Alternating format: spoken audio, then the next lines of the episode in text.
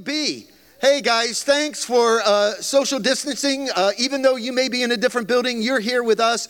A happy Father's Day to all the fathers that were honored and mothers that were honored. And uh, I just, I, I am excited about today because I want to, along with wishing you all a happy Father's Day and honoring mothers as well, I'm, I'm just grateful that I can be back in my Father's house on this Father's Day. And I want to share with you a message entitled A Conversation with My Father. Now, during the message, if at any time you feel uncomfortable, your mask is getting a little heavy, if, if, feel free to go outside. You can. You can still hear. You can sit on the porch and hear. You can go outside and stand by the door. Just take off your mask, get a relief from it. But at any time you, you just need a break from it, uh, hopefully I won't. Uh, then I'll get Pastor Bonnie to fill in. Uh, but uh, feel free that at any time, you know, while I'm speaking, I, I will not call you out, hey, where are you going or anything. You know, have the freedom, as well as in Building B as well, have the freedom to step out and uh, just take a break from it. A conversation with my father. This picture was taken in April of 2014. 11 months before my father passed away. It was the last time that I can remember having him out for dinner down in Lexington, Virginia.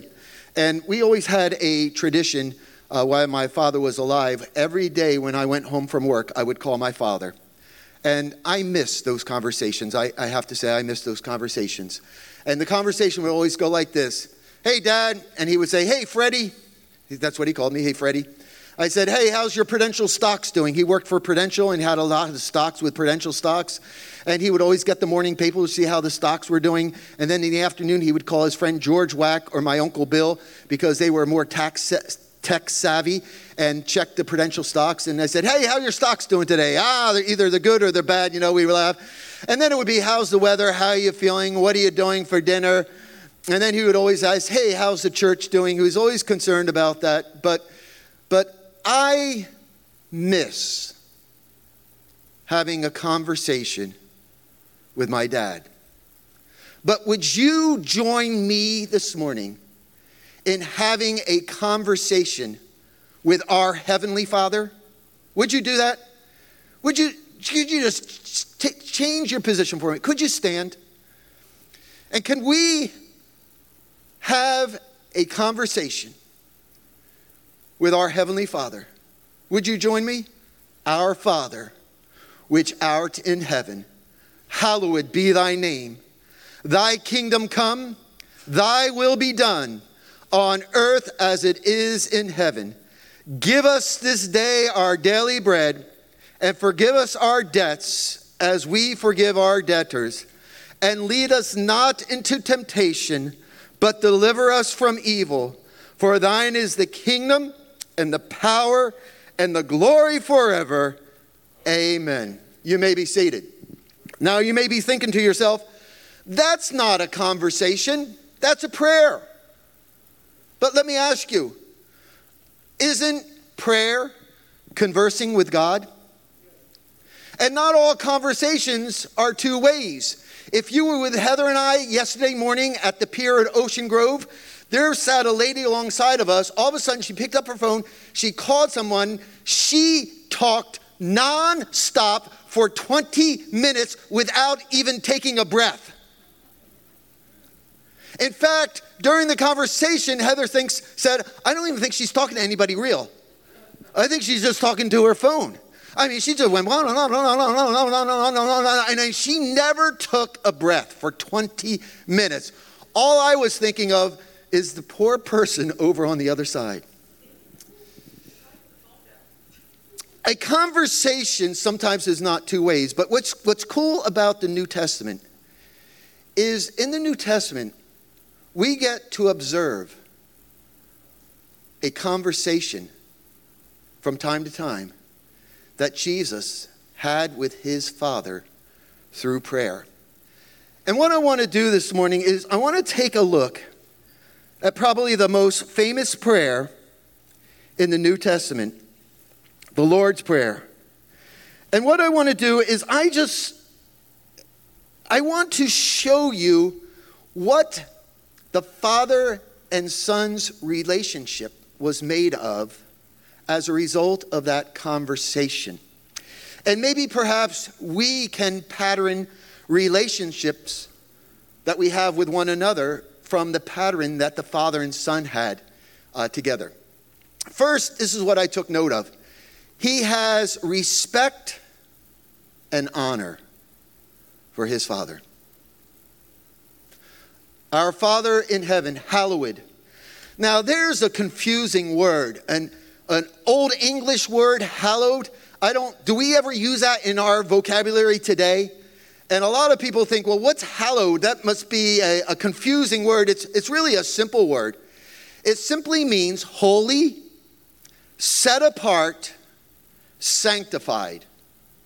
And what Jesus was saying in his relationship to his father, he was showing his father respect by saying, Dad, you are holy, you are set apart, you are sanctified. If there's one thing that I value most in relationships, it's respect. Wives, love your husbands. No, husbands, love your wives. Wives, respect, the Bible says, your husband.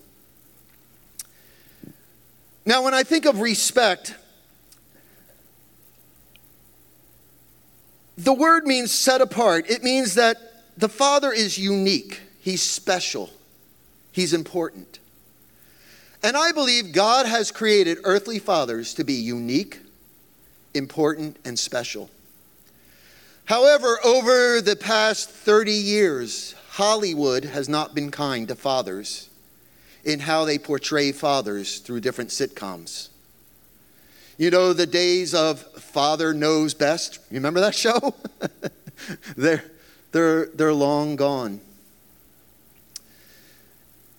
Now, respect is something you can't demand. As soon as you, as a father, say to your child, I demand respect from you, respect is something that's earned.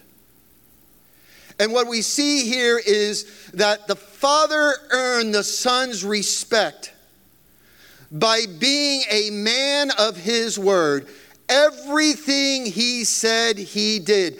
Dads, you're not going to earn respect. People, you're not going to earn respect with one another if you say one thing and then do something else. But be people of integrity. I think one of the things that, well, we lack most today is respect for one another. The Father and the Son had a respect. Secondly, from this prayer, I see that Jesus knew, or Jesus knows his, that his Father has a spiritual plan. Jesus knows that his Father has a spiritual plan. Your kingdom come, your will be done on earth as it is in heaven. What is Jesus saying here? He's recognizing, hey, dad, you're in control. You have a plan. You're in control. How many heard this growing up? Just wait till your father gets home. When I think of a spiritual plan, I can go way back in the Bible. The three sons of Noah knew their father had a plan. Bible says Noah was a righteous man. He walked with God. And when God told him to build an ark, despite the ridicule, despite the being made fun of, Noah had a spiritual plan for his family to spare them from God's judgment. Here's another one for you. How about Job?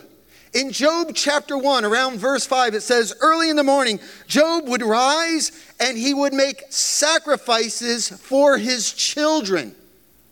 in case they had cursed God, in case they had rebelled against God. And I'm sure that all of Job's sons and daughters saw their father making sacrifices for them early in the morning. They knew their father had a spiritual plan for them. And how about Joshua? In Joshua 24, verse 15, Joshua says to the Israelites, Choose you this day who you will serve. And if you think that serving God is foolish, then so be it. But then Joshua said these words to his family But as for me and my house, we will serve the Lord. His children knew that their father had a spiritual plan for them. It was sophomore year in high school. I was on the varsity wrestling team. Let me first say this Growing up as a child, I never got up on a Sunday morning wondering if I was going to go to church or not. You just went. We never had a choice. Never once, the only time I can ever remember getting up on a Sunday morning wondering if we're going to church is when we were on vacation. It wasn't a choice, we just went. Sophomore year, it was a Saturday night, we had a wrestling match. The JV was wrestling, and as the JV was wrestling, our coach told us because of a couple snow days that uh, we have a makeup match on Monday afternoon. Therefore, he's calling a practice Sunday at 10 o'clock. I go up into the stands where my mom and dad were sitting. I said, Hey, mom, dad, I got to be here tomorrow at 10 o'clock. We have wrestling practice. My father says, No, you don't. And then he said these five words I'll never forget I'll take care of it. I'll take care of it. And about three minutes later, I see him on the gym floor with Mr. Van Arsdale. He was the athletic director, and the wrestling coach, Mr. Hall. Mr. Hall, Bobby Hall, was a very expressive man. And all I saw of the wrestling coach is just going like this. I see my dad talking, and all of a sudden, right before a match, the wrestling coach says this Hey guys, there's a little correction. Tomorrow's practice will be at 1 o'clock instead of 10 o'clock for those who have or want to go to church. I knew as a child of my father's spiritual plan for his family. Make sure, dads, moms, you have a spiritual plan for your family. Third, he knows his father will take care of him. Give us this day the latest in technology equipment. No. Give your daughters this day the Louis Vuitton pocketbook. No. Did I say that right? Give us this day our daily bread. What's daily bread? Daily bread is a basic necessity that is needed to sustain life. What happens a lot of times is, as fathers, we'll inundate our kids with a bunch of stuff and think that makes up for time we don't spend with them. Jesus knew, he knows that his Father will take care of him. Our children need to know, moms, dads, that we will take care of them. Just a chapter later, Jesus says this Which of you, if a son asks him for bread, will give him a stone? Or if he asks for a fish, will give him a snake? If then, though you are evil, know how to give good gifts to your children, how much more will your Father in heaven give good gifts to those who ask? He's a good, good Father who knows exactly what we need. I hadn't planned on doing this, but actually, about three o'clock this morning, I was thinking of a special time I had with my father. In 1969, I was in fifth grade. And the fall of 1969, something very important happened. The New York Mets won the World Series. Some people always say, How come you're a Mets fan? Because at, when you're in fifth grade, at the age of nine, age of 10, that's very impressionable years. And the Mets won the World Series. What even made it more special is that spring, I would become eligible for Little League. We didn't have T ball back then. Little League began at the fifth grade. So, one of the things that I was very fortunate for is I didn't have a father who tried to live his life through me in those sports days. You know how some dads will try to relive their life through the lives of their children in sports? My dad was not very athletic at all. So I remember April 23rd, 1970, turning 10 years old after the Mets had won in 1969 in the fall. I remember for that birthday, my dad took me down to the Spruce Run Sporting Goods store and he bought me a baseball mitt to get his son ready for Little League. Those were the days when you put a ball, and remember, you put a belt, you oil it to break in the glove. Remember those days? They were so cool. And I started playing Little League. That year for summer vacation, do you know where we went? We went to Cooperstown, New York, to the Baseball Hall of Fame, and that's a field in Coopersburg. That's me, the age of five. No, Pastor Jamal, that red hat is not a St. Louis Cardinal hat. If you look at that red hat, it has a C for Califon. That was my Little League hat. And there's the glove that dad bought me there. And while we were there, he bought me a Mets jacket. And on the back, it has a number. Anybody want to take a guess? Whose number I put on the back of my Mets coat? 41? You got to think center field. Number 20, Tommy Agee. I don't know why. I, I just like Tommy Agee. He had three specific, uh, two catches that third game of the World Series. Unbelievable. But here's the story it wasn't about the gifts that made that trip so special. We had a camping trailer, so we would camp. I remember setting up camp, and this is what my father did. Before that trip, he went over to the neighbor's house, Mr. Wardell, and says, Hey, you got an extra ball glove laying around that I could borrow? Unbeknownst to me, we set up camp. He says, Hey, son, let's play catch. But, Dad, you don't have a mitt. He says, Yeah, I do. I borrowed one from the neighbors. And it was the first time I remember having, remember those days of playing catch with Dad? You see, it was more than material, it was time. Are you meeting your child's need through spending time, quality time? Well, we move, need to move on. He learned from his father, he learns from his father what forgiveness really is. Forgive us our debts as we forgive those our debtors. All right, dads, moms, let's be honest.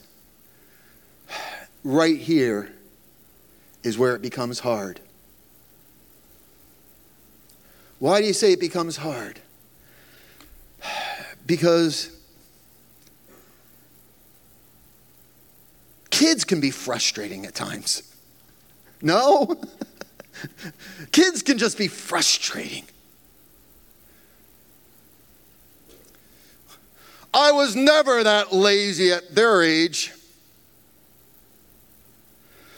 I never talked back to my father.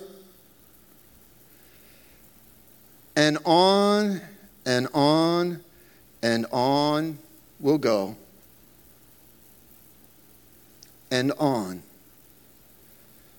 about how frustrating sometimes our kids can be.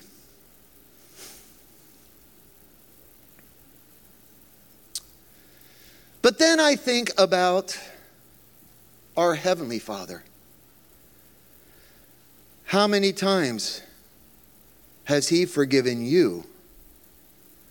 Again and again and again and again and again. And He must think, boy, how annoying are you? And that's where forgiveness comes in.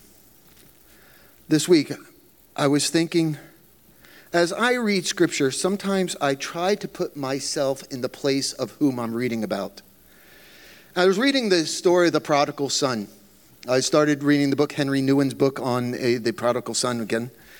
And can you imagine being the father of that son? I mean, you're not even dead yet. You're not even ill yet and your youngest son comes to you and says, Dad, give me my share of the inheritance. What would that do to you as a father that that money was not even his yet until you actually died? And he says, Dad, I want my money now before you're dead. How many would say, You ain't getting it, son? How many would say, You can have it, but I never want to see you again? But this father gives his son his portion of the inheritance. How that must have hurt that father. But despite the hurt, what do we read in Scripture? That every day that father would look out at the horizon just longing to see his son return.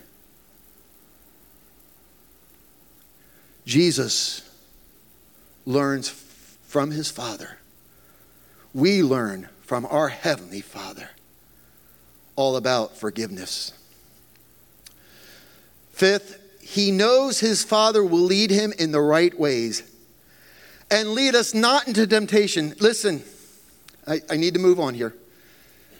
Let me just say it this way teenagers, kids, very rarely learn from what you say, but they'll imitate everything you do. Did you hear me? We live our life. If you live it one way in church and another way in the home, they see the hypocrisy and you lead them to the same temptation. Jesus learns from his father because his father was never hypocritical. His father was never two faced. His father was always righteous and holy, set apart, where he had the respect of his son. And as he has the respect of his son, his son knew that my father will always lead me in the right paths because he won't say one thing and do another. And last, as we finish this step, I had some more there, but let me just finish this up. He is willing to follow where his Father leads. For yours is the kingdom and the power and the glory forever. Whose kingdom is it? It's God's kingdom. Whose power is it? It's God's power. Whose glory is it? It's God's glory. Never, moms, dads, never forget that all that you have your family, your spouse, your material possessions, your family it's really not yours, it's God's. Everything belongs to God. Therefore, it's not your kingdom that you have built. It's not your business that you have built. It's not your family that you have raised.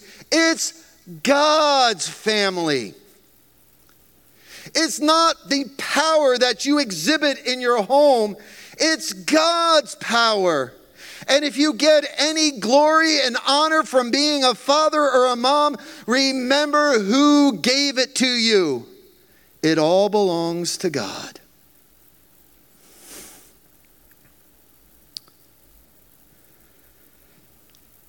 What I learned about a father son relationship through a conversation that Jesus had with his Father. Hallowed be your name. Dad, I respect you. Boy, how we need more respect for one another these days. Dad, you've taught me the right paths because you set forth an example.